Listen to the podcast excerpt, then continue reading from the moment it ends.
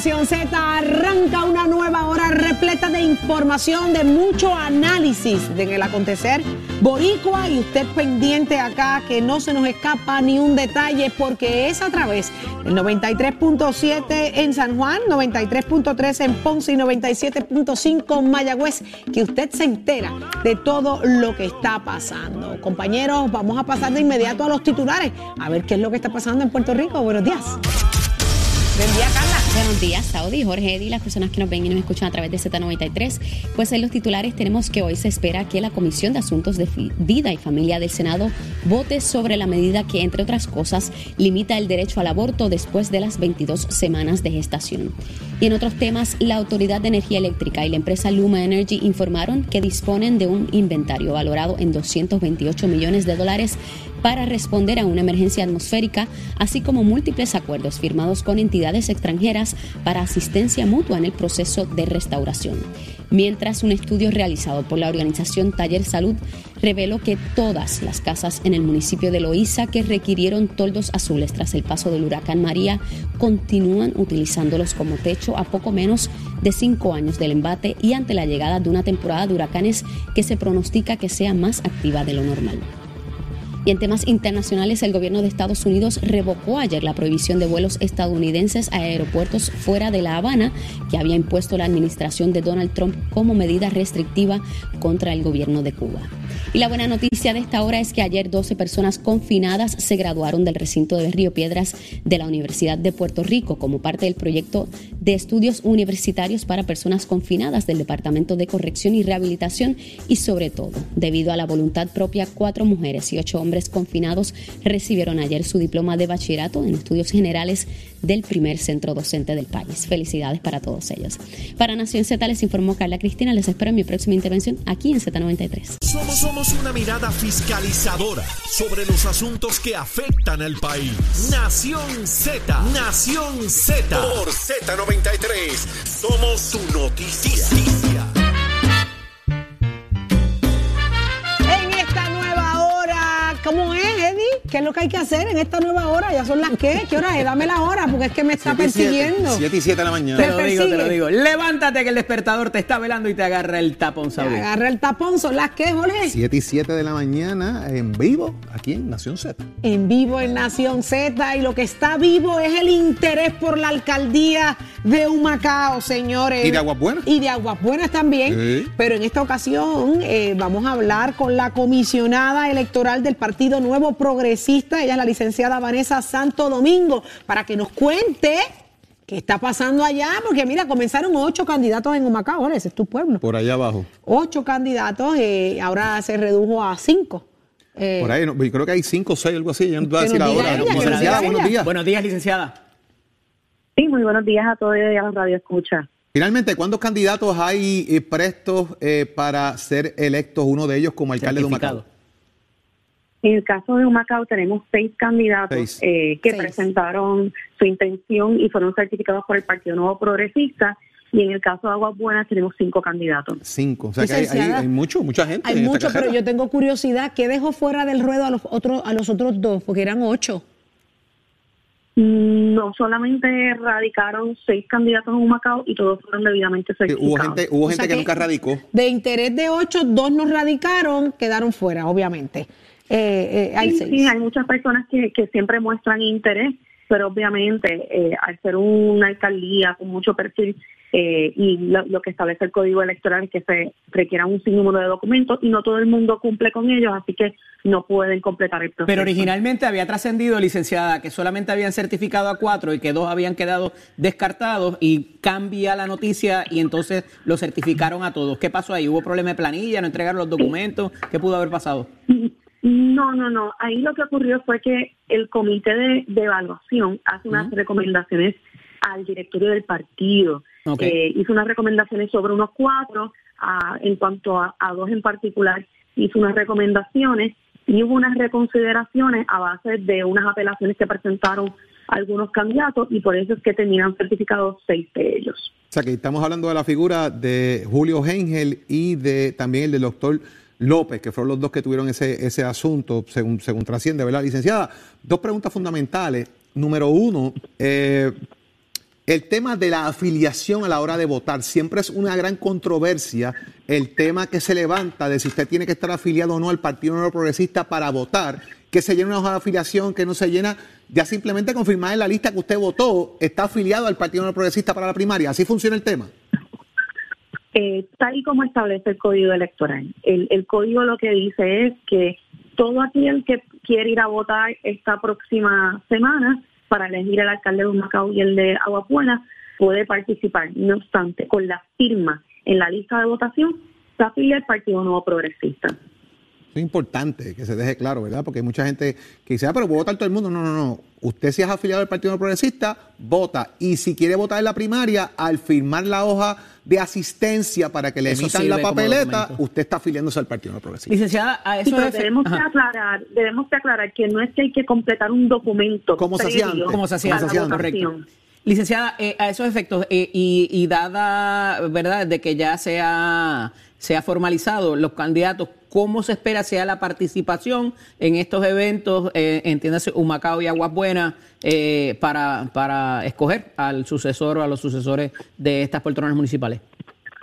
Pues mira, nosotros tenemos una expectativa que alrededor de unos 6.000 electores comparezcan a, esta elección especial para cubrir ambas vacantes. Esa es nuestra expectativa. ¡Wow!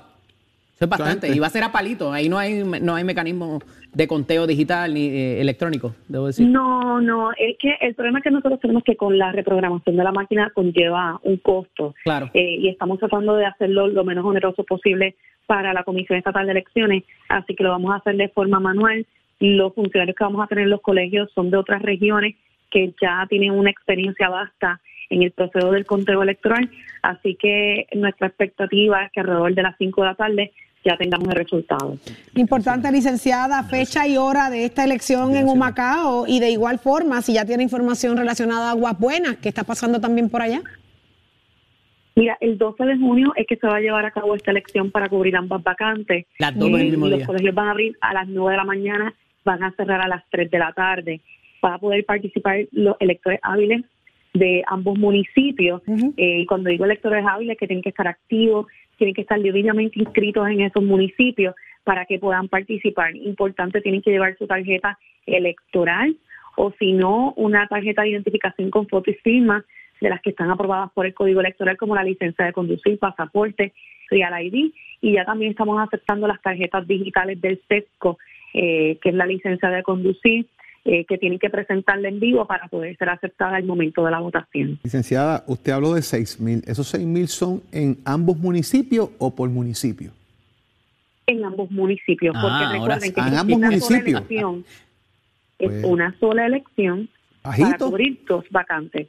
Nuestra expectativa es que va a ser un número aproximado a ese. Eh, recordemos que estemos en, en verano.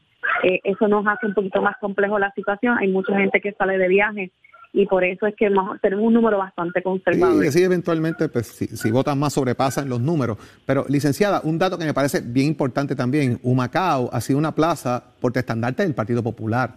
No se ganaba desde Julio César López Gerena.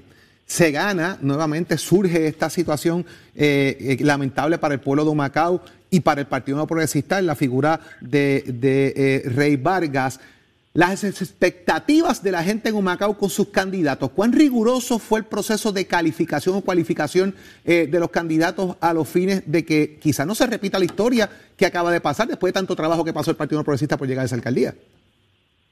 Yo, yo no puedo hablar específicamente de lo que ocurre en el comité de evaluación, eh, porque eso es un proceso confidencial en el cual los comisionados electorales no tenemos acceso porque al final del día nosotros incluso votamos como parte del directorio si acogemos esas recomendaciones o no. Sí puedo decirles que eh, pasaron mucho tiempo en ese proceso de evaluación, requirieron información, hicieron preguntas adicionales a los candidatos previa a las recomendaciones al directorio.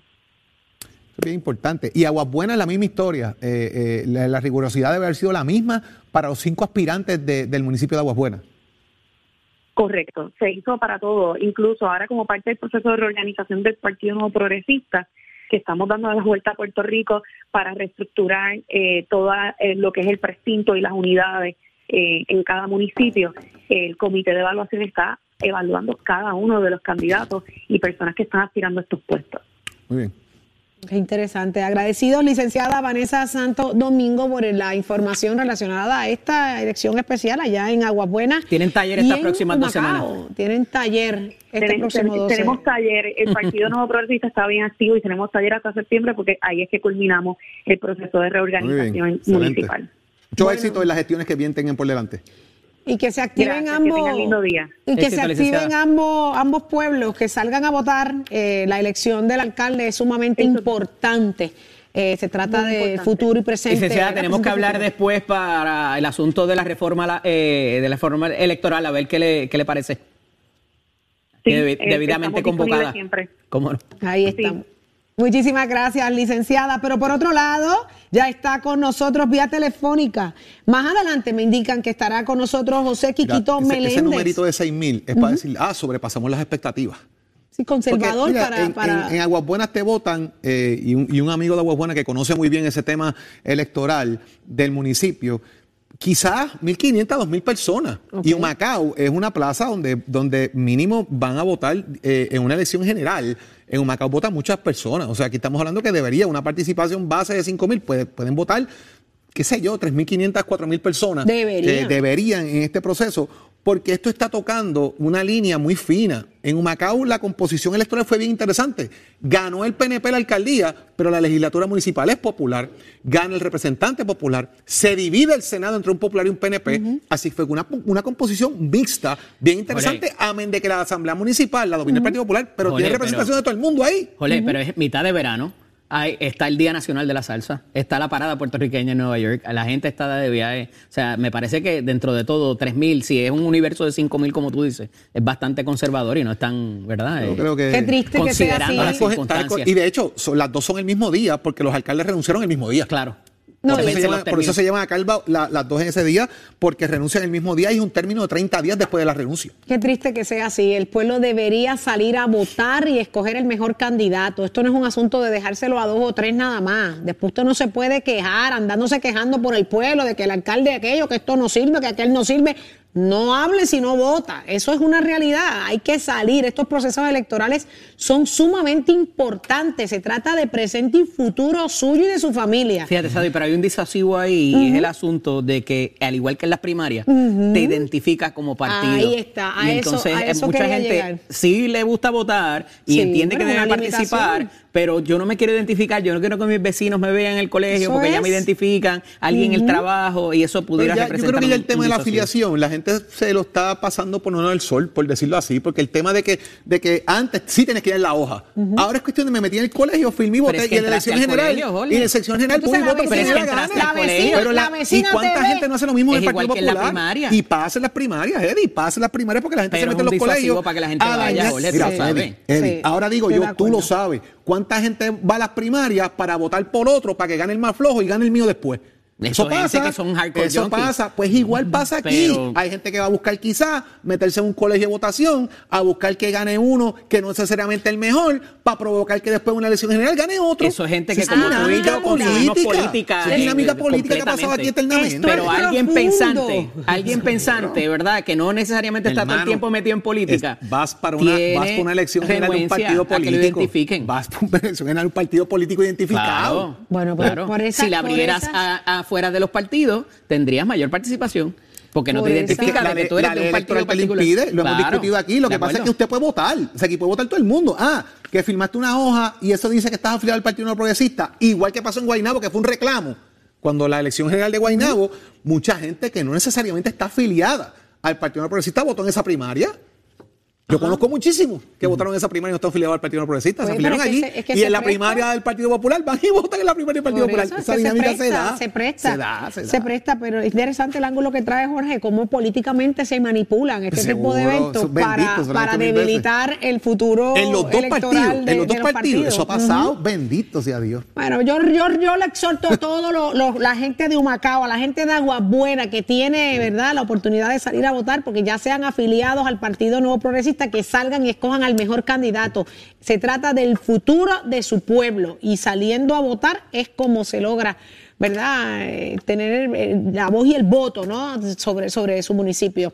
Pero ya está con nosotros José Quiquito Meléndez, el representante precisamente del Partido Nuevo Progresista y está muy al tanto y muy pendiente y muy vocal con los asuntos relacionados al alcalde de Mayagüez. Ya Vamos a complacer a los troles, Saudi. Ah, ¿por qué? quieren que hablemos de Mayagüez, llevan ah. todo, todo, ¿Otra vez? todo el día hablando de que no hablamos de Mayagüez. La invitación, a, la invitación a los muchachos es que se conecten desde las 6 de la mañana, porque en análisis de la mañana discutimos el tema de Mayagüez y le dimos mucho tiempo. Espérate, espérate. Trolear, temprano, trolear por trolear, eso son charrerías. Si usted va a trolear, trolee con fundamento, porque si usted no se conectó a las 6, usted se perdió todo el análisis de la Saludos, Sofía, Sofía. Mire, Sofía, no venga. ¿Dónde está Quiquito? Buenos días, Quiquito. Estoy aquí, estoy aquí. Buen día, aquí. Oye, Quiquito, tú estabas como, tú estabas como perdido de Nación Z. ¿Dónde tú estabas? Desde que le afeitamos, desde que le afeitamos la cabeza no ha vuelto. Ah, bueno, bueno. la última vez que me, paré, me paré en una entrevista de Radio Z salí sin pelo, así que hay que tener cuidado. Ya echaste, ya echaste pelo, Quiquito. Eso pasa. siempre pierdes algo, siempre pierdes algo. Ya estás pelú, Quiquito. Ya estoy pelú, ya estoy pelú. Ah, bueno, pues bienvenido a Nación Z. Vamos a hablar de inmediato un tema sumamente importante para ti, eh, la, situación allá en Mayagüez. El primero en pedir la renuncia. Fue, fue el primero en pedir la renuncia. La querella. Y radicó la querella. Eso estaba, eh, estaba instruyéndome, leyendo. Quiquito, ¿qué significa para ti lo que ocurrió en el día de ayer allá en, Mayagüez? Mira, yo creo que nadie nadie puede alegrarse por lo que pasó el día de ayer en Mayagüez. Yo creo que es un asunto muy triste, eh, pero hay un trabajo que hay que hacer, ¿verdad? Este, aquí se habla de combatir la corrupción y la corrupción, la, vara debe ser la misma para todo el mundo. Eh, en el PNP, eh, obviamente cuando los alcaldes son señalados y son arrestados, pues básicamente se les pide la, se les exige la renuncia eh, rápidamente. Y oye, todos han renunciado. A diferencia, eso no ocurre igual en el Partido Popular. Este, y oye, no es porque yo lo diga, vamos a ver los hechos, están ahí. Pero más allá de eso, en este caso, se perdieron 9 millones de pesos inicialmente, esto quizá un poquito más, estamos hablando casi 10 millones de dólares, que era la transacción completa, pero de ese dinero se ha recuperado algo, una cantidad, este, gracias a que el Securities and Exchange Commission logró penalizar a, una de a unas cuantas compañías que intervinieron en esto y no solamente los multaron, sino que les obligaron a devolver alguna cantidad de dinero. ¿Por qué eso es importante? Bueno, porque el alcalde tenía una orden legislativa a través de una resolución conjunta, una o varias resoluciones conjuntas, de hacer unas mejoras a la sala de trauma del Centro Médico Mayagüez. Dinero para salvar vidas. El alcalde, por sus pantalones, y hay que decirlo de esa forma, porque no, yo sé que hay gente que no le gusta que yo lo diga de esa forma, pero lo tengo que decir de esa forma, pero, él, sin autorización en ley, que es básicamente lo mismo de por sus pantalones, él, él no usó el dinero para lo que se le dijo, y lo que hizo fue que lo invirtió, eh, se inventó un muñeco ahí con unas personas que él alega que lo timaron para hacer unas inversiones y multiplicar alegadamente. Sin embargo, representante, los cargos no son por eso. Y lo destaqué esta oh, mañana. Los cargos es por no haber supervisado la transacción, pero el desvío de fondos como tal del centro de trauma para la situación de invertirlos no es uno de los cargos que se presentan, es un cargo por el 2.62 y por el 2.64. Ahí, ahí, ahí estamos, ahí estamos en desacuerdo, este eh, bueno, eso fue lo que se presentó en el tribunal ayer. Exactamente, lo que presentaron en el tribunal ayer fue la desviación, el uso de dinero asignado para una cosa y lo usó para otra cosa. Los chavos de centro de trauma los usó para inversiones. Eso es lo que se acusó ayer. Ese es el artículo 264 retratado y evidentemente la juez lo vio, entendió que el dinero se perdió. Claro, aquí se está hablando de que no hubo pérdida porque se recuperó pero para que se recupere algo que tiene que haber pasado. Una malversación de fondos públicos, que es el planteamiento, una malversación de fondos públicos o una negligencia en el cumplimiento del deber, que son los planteamientos que se hacen el día de ayer. El que es más fácil detectar aquí es el de es el 264, que es la malversación de fondos públicos, porque ese, ese delito no requiere eh, que haya un beneficio personal de la persona. O sea, simplemente lo que requiere es que se haya una ley mediativa y la persona la incumpla. Y eso es lo que pasó aquí, en ese caso en particular. Representante. Y, y esos son 15 años de cárcel. Representante, un punto que eh, estaba discutiendo en la mañana de hoy eh, con Eddie, en gran medida también, eh, y, se lo planteo también para el análisis de la balanza, ¿verdad? En, este caso. Fíjese que muchas veces yo no, yo no distingo cuando hay una acusación federal, una acusación estatal. Es una acusación y causa para arresto, sea federal o estatal. Y si en la federal pedimos renuncia, pues debe haber también en la estatal el mismo caso. Ahora, plantea el, el del Partido Popular Democrático, José Luis Dalmau, que debe culminarse el proceso porque el alcalde de Mayagüez, aparte de estar suspendido, él no devenga salario del, del 2016 porque está cogido a retiro. Que prácticamente eh, es académico el proceso en ese sentido, ya que, eh, pues, pues mira, es que Él, él, no puede tomar decisiones, él no está eh, cobrando el municipio, él no tiene acceso a nada, el Partido Popular en su carácter de partido, que es lo que podía hacer, ya lo sacó de todas las posiciones de poder que puede tener, lo que quedaría en gran medida es, pues, suelta la alcaldía para que venga otro, pero como tú no cobras, pues vamos a esperar a que esto pase, porque hay, hay quienes mencionan que el caso está finito, y eso es parte de la discusión que se está dando, representante. ¿Verdad? todos los casos, cuando tú eres cuando tú eres víctima de un caso de dedo y eres una persona que está imputada, tú vas a decir siempre y tu abogado va a decir siempre que el caso está finito. Eso es normal. Todos los abogados lo hacen para buscar la forma de minimizar el asunto y hablarle a los posibles jurados eventualmente en su día. Pero alguien se imaginaría aquí que todavía Ángel Pérez fuera el alcalde de Guaynabo porque porque él decidió simplemente o porque el PNP no se atrevió a pedirle la renuncia al alcalde. O lo mismo sucedería en el caso de Aguas Buenas o en el caso de Humacao. Por eso la distinción, por eso la distinción, Quiquito, de que una causa federal, una causa estatal, sigue siendo causa de arresto. Pero es una acusación, pero es una por eso, sigue siendo causa. O sea, yo no hablo de diferencia entre una y otra. Por lo tanto, eh, no hacer, no exigir la renuncia, se hace, oye, es básicamente tolerar la corrupción, vivir con ella, pues no hay problema, déjalo ahí, Eso no es así, porque ese no es el mensaje que queremos enviar. Lo que estamos buscando, lo que yo, hasta donde, a mí me han dicho, ¿verdad? La idea es buscar la forma de que el mensaje sea el más fuerte posible para que para que no se vuelva a repetir, para que la persona que sustituya finalmente sepa de que te estamos velando y que no puede no te puedes prestar para esto y que mire y escoja bien quiénes son sus asesores. Eh, pero, pero te digo, si el Partido Popular o el presidente, yo no quiero acusar al partido, si el presidente del Partido Popular entiende de que su de que él puede él debe tolerar la corrupción y con eso él la combate pues, pues, pues esa, es su, esa es su forma de hacer las cosas. Allá él en el PNP no funcionamos así Ahí está. Muchísimas gracias, Quiquito, por haber estado con nosotros. Y, y, qué bueno escucharte. De verdad que hacía tiempo que no tenía, no tenía la oportunidad. Yo no estuve en el momento en que. Pero cuando haga falta otro recortito que nos avise que lo bregamos. No, la, la próxima soy yo. La próxima soy yo. Para él o para el nene. Muchísimas gracias, Quiquito. Esta es tu casa. Nación Z es tu casa, siempre a tu orden. Óigame, ¿dónde está Tato Hernández? Somos Deporte. ¿Qué está pasando, Tato? Eso es así, Titi, eso es así. Buenos días para todos. Hayan here. Ya usted sabe cómo se. Hayan here. Estamos hablando ahora del fútbol mundial. Mira lo que está pasando. El equipo de Ucrania está a punto de clasificar para el mundial. Un equipo que estuvo suspendido de un montón de prácticas y de un montón de eventos, pues obviamente la guerra que está pasando en su país. Pero como quiera, se mantuvieron jugando. Van al repechaje porque no habían podido clasificar directo y en ese repechaje se ganaron 3 a 1 al equipo de Escocia. De por ende, le anotaron el minuto 33, al 49 y al 79.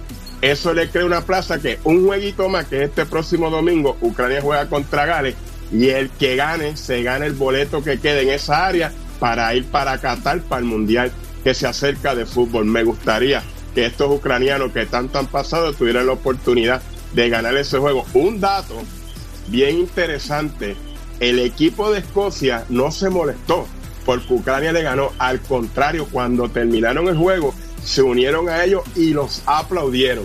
O sea, es un acto bien grande en el deporte que pase esto y que Escocia endose esta victoria siendo derrotado por ellos mismos, para que usted vea que también en el fútbol pues pasan cosas buenas. Vamos a ver qué es lo que pasa y si Ucrania se puede ganar a Gales este domingo para entonces estar representando a, su, país, Ucrania, en el Mundial de Fútbol Qatar 2024. Que tengan buen día. Achero, give it on, my friend.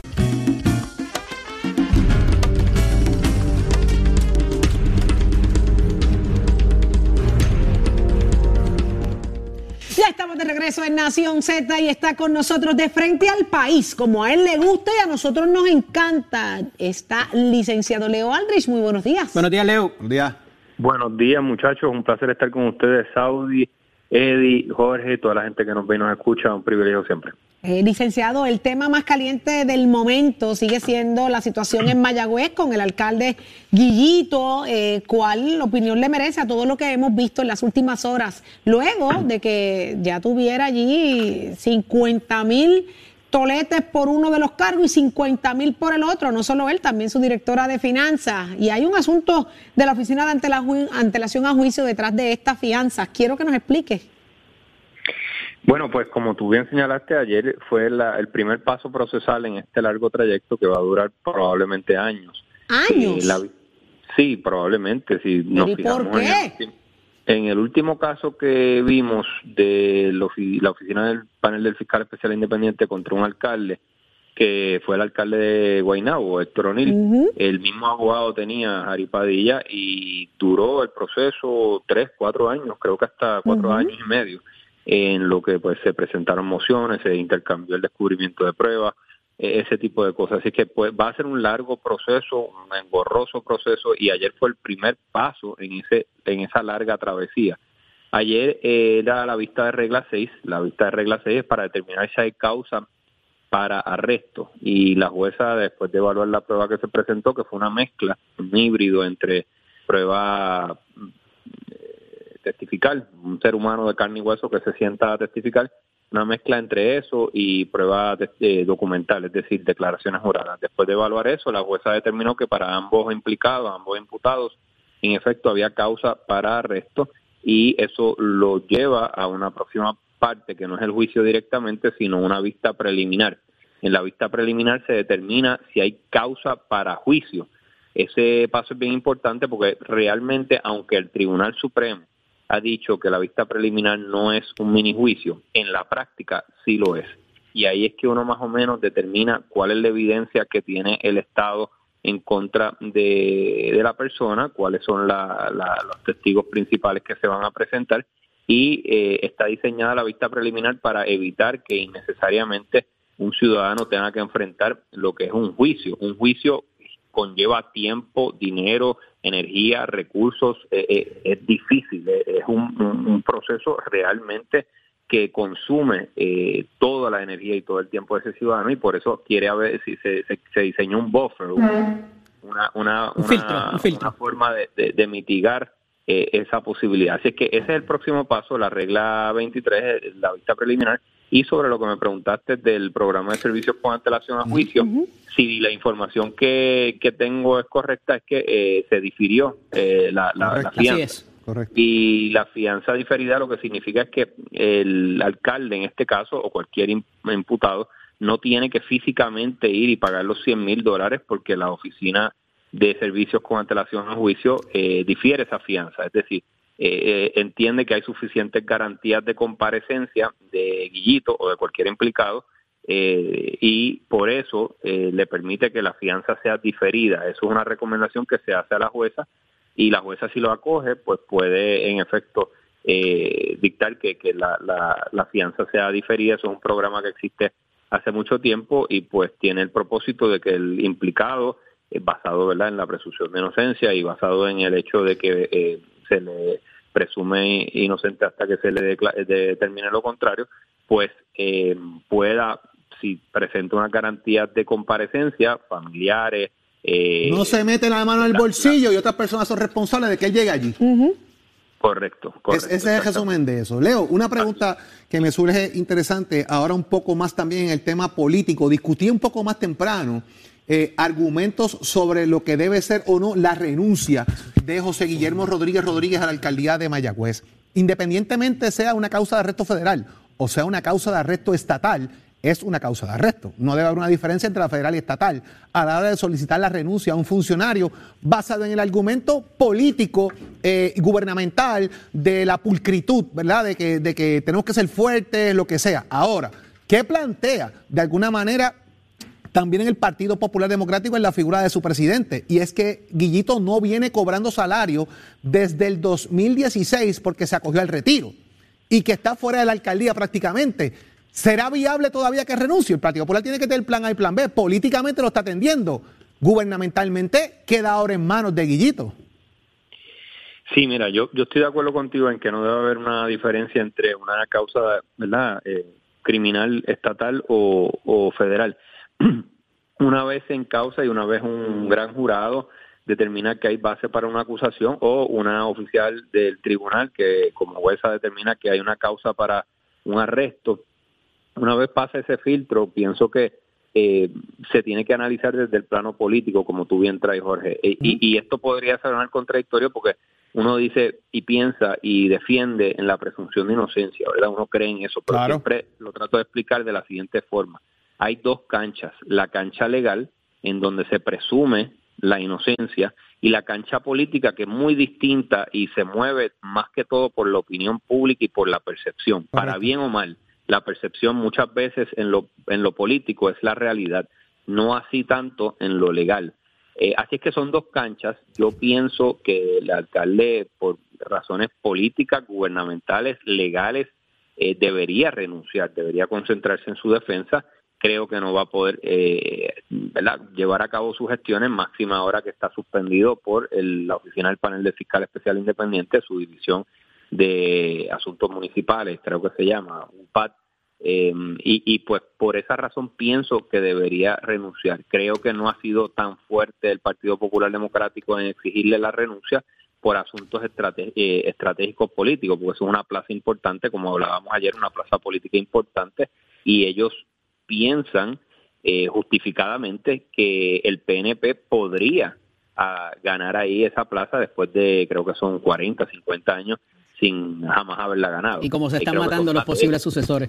¡Ay! Eh, exactamente. Y entonces, ah, eh, en, eh, eso que dijo Eddie, eso es muy cierto. O sea, que en la cancha política es muy distinto al análisis que en la cancha legal, pero sí pienso que el alcalde ya debería renunciar porque no tiene capacidad ahora mismo administrativa, no tiene capital político y cualquier cosa que haga va a tener una sombra sobre ella por el, por el asunto que se le imputa, que no es nada que no es nada minúsculo, que es este, en esencia, se le ha señalado por hipotecar bienes muebles, perdón, inmuebles del municipio de Mayagüez eh, y, y, y, ponerlos en precario.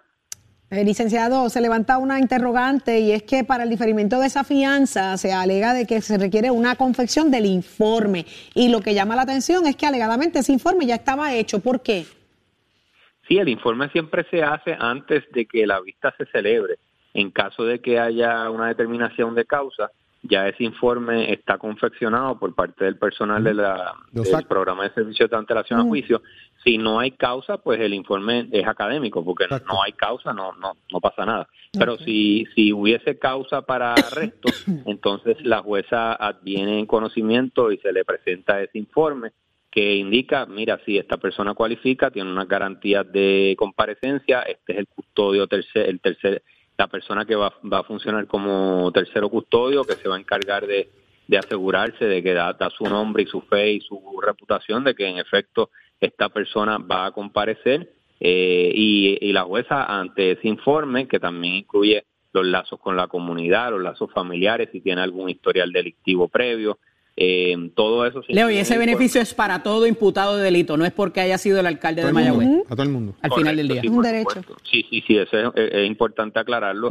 Es un sistema, ¿verdad?, que corre para, para cualquier, cualquier persona. Este, este imputado de delito y vaya a enfrentar el primer proceso, que es la vista de regla 6, se, se puede confeccionar. Claro, la persona puede decidir que no se va a someter a, eso, que, que, la, que, no, que la fianza que venga la va a poner él privadamente eh, o que no, no se quiera acoger a la fianza o lo que sea, pero usualmente la mayor parte de la gente, por supuesto, se somete a esa entrevista. Cacho. Muchísimas gracias, licenciado Leo Aldrich. Buen fin de semana. Hoy es jueves. Le va libre, le va libre Le voy a dar libre, deje pensarlo. Mañana tiene libre, ¿está bien? Mañana tiene libre, pero el lunes no, el lunes no.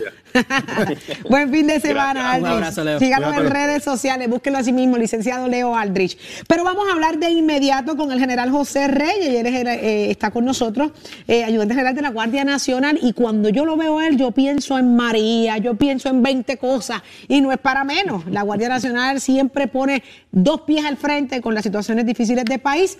Así que buenos días, general. Buen día, general. Buenos días, Saudi, el profesor. Eh, buenos días, Eddie. Buenos días al pueblo de Puerto Rico. Hoy comienza la temporada de huracanes en Puerto Rico. Una noticia agridulce para nosotros, pero una realidad. ¿Está lista la Guardia Nacional? La Guardia Nacional está lista. Una temporada que se avecina activa, unos 21 eh, tipos de fenómenos naturales. Eh, se estima que 6 a 10 de ellos se van a convertir en huracanes y aproximadamente de 3 a 6, categoría 3, 4 y, 5. La Guardia Nacional aprendió mucho sobre nuestra respuesta al huracán María. Así que a través de todos estos años, anualmente eh, se lleva a cabo una conferencia, una reunión de los 54 estados y territorios donde identificamos cuáles son nuestras necesidades y donde coordinamos con otros estados cuál va a ser la ayuda que va a llegar a Puerto Rico. Para darle un ejemplo, la Guardia Nacional de Puerto Rico tiene 10 helicópteros, pero este servidor que dirigió los esfuerzos en un momento dado tenía 74 helicópteros. ¿De dónde van a venir esos 64? Le puedo decir que cuatro vienen de Nueva York, cuatro de North Carolina, cuatro vienen de South Carolina, de Ohio, distintos helicópteros. Lo mismo con unidades de ingeniería. Nuestro equipo actualmente está aproximadamente un 96% funcional. Eh, eso es que usted va, prende el vehículo y podemos salir a servir a Puerto Rico. Y los vehículos típicos que utilizamos en emergencia para transporte de diésel, gasolina, lo que es alimentos, medicina, estamos a un 98%. Se han hecho muchos cambios, identificamos muchos retos. Por ejemplo, los teléfonos satelitares no sirvieron. Usted tiene que estar fuera del edificio para dos personas comunicarse en un, teléfono satelital. Esos equipos se eh, echaron a un lado, se adquirieron nuevos equipos muy sofisticados, los hemos puesto en práctica, hemos modificado nuestros planes de emergencia, preposicionar nuestros equipos y nuestro personal es clave. Llegar a Utuado fue un gran reto.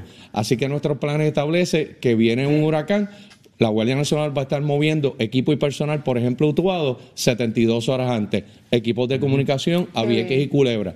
Todos esos retos. La semana pasada estuvimos en San Antonio, Texas, todas las agencias federales, lo que es el Departamento de Defensa, el director nacional de FEMA, y tuvimos un ejercicio muy interesante. Eh, en el ejercicio eran tres huracanes categoría 5, uno impactando Puerto Rico, otro Alabama, Mississippi y otro Texas, y cómo el gobierno federal y las Fuerzas Armadas iban a poder eh, distribuir sus recursos y apoyar. General, en cuanto a la logística, ¿qué aprendimos de María a no hacer o hacer distinto quizás de lo que hemos venido haciendo por estos pasados tres años, quizás que no deberíamos hacer ahora o que deberíamos prepararnos de una manera distinta a lo que tradicionalmente hemos hecho? Proactividad y preposicionar equipos. Son dos, dos cosas clave en lo que es la logística. En lo que es los hospitales, exhortamos a los 68 hospitales principales de Puerto Rico que vayan preparando sus plantas eléctricas. Hay una ley que exige que tengan dos sistemas de generación, que usted esté en cumplimiento porque hace falta. Una planta eléctrica, eh, la funcionamiento 30, 60 días no va a ser. Y la situación de Ucrania y Rusia agrava eh, el, escenario. ¿Por qué? El presidente acaba de aprobar unos armamentos muy sofisticados como lo son el Javelin, el HIMARS, lo que son este, el Stinger. En Arroyo Habichuela, estos son sistemas de armamento eh, de misiles de alto calibre y de alta precisión.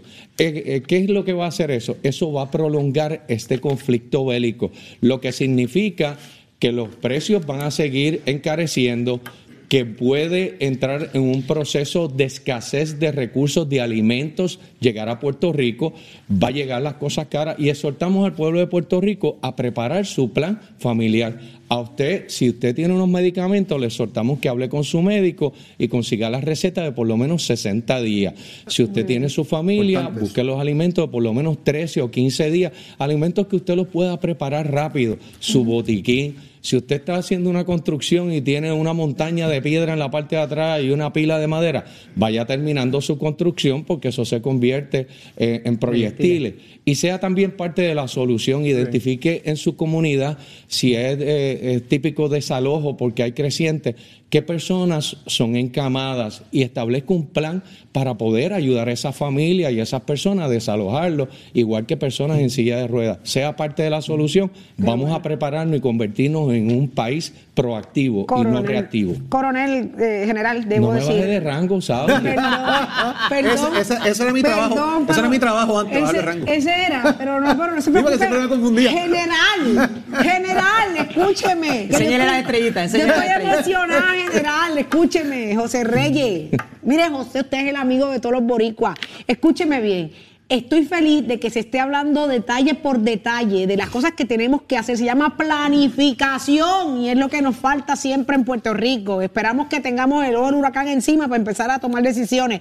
Así que enhorabuena y gracias a, la Guardia Nacional por hacerlo. ¿Dónde podemos conseguir toda esta información que usted nos está diciendo para leerla y compartirla entre amigos y familiares? Está disponible en todas las redes, eh, en las distintas redes y exhortamos también al pueblo a que vaya a la página de, no le digamos Nino Correa, pero la página de manejo de emergencia de preparativos a nivel familiar, donde le da distintas sugerencias e ideas de cómo usted se prepara a su nivel familiar. Muchísimas gracias, de verdad. general. General. José Reyes. Mucho éxito. Gracias por la Yo le aseguro que no se lo va a olvidar. No se me va a olvidar nunca más, nunca más. Pero muchas gracias por el gran trabajo. Muchas gracias por el gran Buen trabajo día. que realizan José Reyes, general de la Guardia Nacional. Así que enhorabuena y que mira, eh, eh, ¿ya vieron los nombres? Eh, viene por ahí Alex, Bonnie, Colin, Da- Daniel, Muchacho, acabó. Fiona, Gastón. Mira, váyanse en todos para donde le dé la gana, menos para acá. Pero tú sabes Esos que- son los nombres de los Mira, huracanes. no huele. Huele a Cherry. No me digas que ya llegó. Huele a cherry, ¿verdad? Ya llegó. Pero un olorcito intenso hoy. Oye, y mira, trajo la guitarra, chequeale ¿Ah, los sí? billetes, chequeale los billetes, ya está por ahí. Polito. Mira, vino contento hoy. Qué bueno es tener 60 años o más. Que uno ha pasado por tantas cosas en la vida que uno sabe cómo vivir. Usted sabe lo que es que vengo en la guagua. Y en la guagua dos personas ahí hablando. Habla que te habla de que no, que el país se está llenando de viejos. Que lo que hay son viejos y más nada. Pero mire, viejos con buenos modales, viejos con ganas de hacer, viejos con ganas de continuar para adelante. Pero usted no ha visto cuánta gente después de los 80. ¿Ah? Ahora mismo está Chucho Valdés por ahí ochenta y pico de años acabando en el Festival de Jazz. Don Jacobo Morales, ochenta y pico de años. Vi, vi a Tato Díaz cantando allí en Monero. 86 años y canta como un muchachito.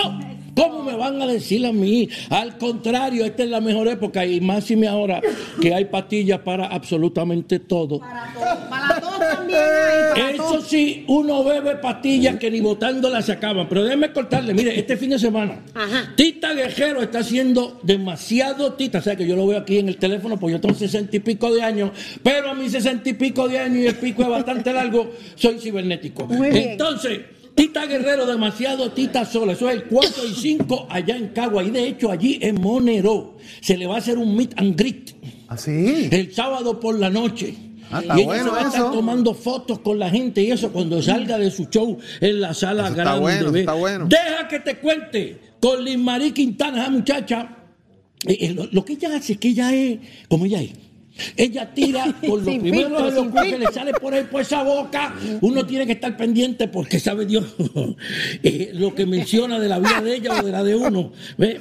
Eso va a ser 3 y 4, viernes, Santurce, allí en el Centro de Bellas Artes de Santurce. La ópera Carmen está en Bellas Artes de Santurce. Tan, tan, taran, taran, tan, tan, Pero usted taran, sabe de ópera taran, también. Óigame, pero sí es que eso es lo bueno de tener más de 60 Ay, años. bien, que uno ha fíjate pasado que por ópera toda la también. vida.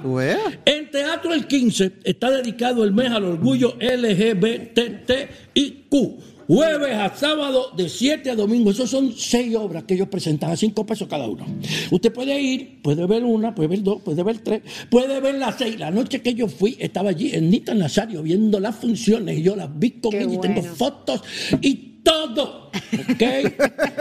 Entonces, ah, Omar Toje y Miguel Food tienen una obra que se llama Un Número, que es una obra como, como futurista.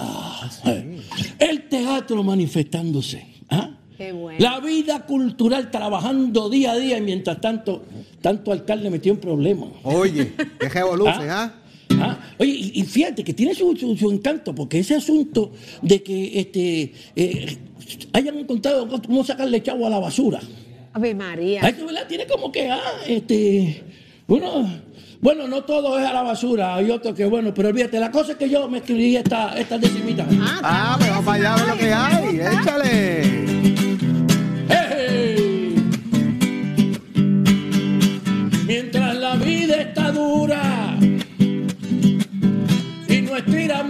peso siguen los alcaldes eso, llevando una vida oscura por recoger la basura. Ellos pagan lo que sea, claro, para que usted no vea lo que de vuelta le dan. Y yo no hablo de San Juan, ese prefiere la brea.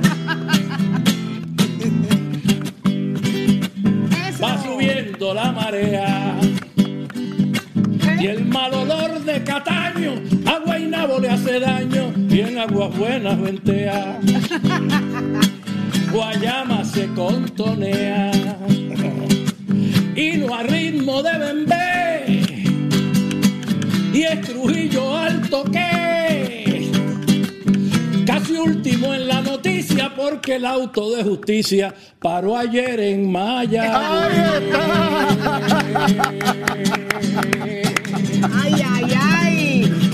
oye, Julito, ¿usted va para Monero este fin de semana? ¿Para dónde? Para Monero. Ah, seguro que sí, sí, ¿Qué sí, sí, sí. Bueno, esta noche no puedo dar el, el anuncio completo porque va una emisora de radio que no es precisamente esta, que Pero va a hay estar allí. actividad allí, pero hay pero hay una actividad bien buena y entonces va a estar, este, eh, bueno, un montón de artistas invitados que están en un programa de radio muy conocido y muy querido por la gente que se va a estar haciendo desde allí y pues lo vamos a pasar espectacularmente. Muy bien. Eh, eso, eso es esta noche, jueves. Y el sábado vamos a estar haciendo lo del meet and greet de Tite, como quiera, pues estamos abiertos allí pasándola con usted cuando sale de la obra de teatro. Viene, lo pasa allí con nosotros, yo le canto algunas de estas canciones y. ¡Ay! Lo pasamos muy bien. Y ¿Hasta mañana, y mañana ¿Hasta y musiquita, mañana y musiquita o algo también, mañana. ¿Ah? Mañana y Mañana musiquita viernes. o algo también. Eh, no, mañana viernes va a estar cerrado. Ah, mañana. Mañana viene estar cerrado porque no hay ninguna actividad acá, eh, allí en el, en el, En el Centro centro. de Bellas Artes de Cagua. Y entonces los muchachos, o sea, que eh, eh, doña, eh, ¿cómo se llama ella? La, la- la esposa de, de Carlos Esteban. ¿Cómo es? Eh, do- la doña esa, esa, doña Sofía. Le, le dijo a don Carlos Esteban que tenía que cogerlo suave por unos días e ir rehaciendo lo que estaban haciendo, porque ya llevan un mes, y entonces pues el trabajo hay que empezarlo desde Inventario. abajo para arriba nuevamente, ahora con nuevos bríos. ¿ves? Pero óyeme, están, están buqueados ahí, tienen eh, cosas que ni, que Qué ni bueno. botándolas se acaban. Hay que hacer que- inventario y hay que hacer de todo. Ya usted sabe, esta noche y el sábado. Esta noche va a haber música buena allí, va- hasta Lubriel va esta noche para allá. Imagínate tú. Pero esos son los clásicos fuertes de, de la bohemia. Sí, y van a estar gente de plena libre también. Ah, mi madre. Ah, pues está buena la cosa, está buena la cosa sí, no, no, muchos artistas invitados, lo vamos a pasar muy bien. Pero allí. Julito, cójalo suave por ahí, ¿sabes? Y los billetes expirados, cámbialo de vez en cuando. Para que Ah, la mire, fecha y les el trío de ¿sabes? Jaffe y Didier también va a ¿Van a tocar. allí? allí. Sí, el trío de Jaffe y Didier va a tocar allí. A mí me había olvidado. Miren, ¿qué termina ese billetito? Eh, este billete termina, le voy a decir, termina en 000, ah, no, ese es el premio. Ajá. Termina en 73. ¿Y de- de qué año? 73. No, este, este es de los nuevos. Ah, pues, Este es de los nuevos. Con Déjeme este me cinco pego. pesitos por ahí. Con este me pego y no me vuelven a ver en buen tiempo.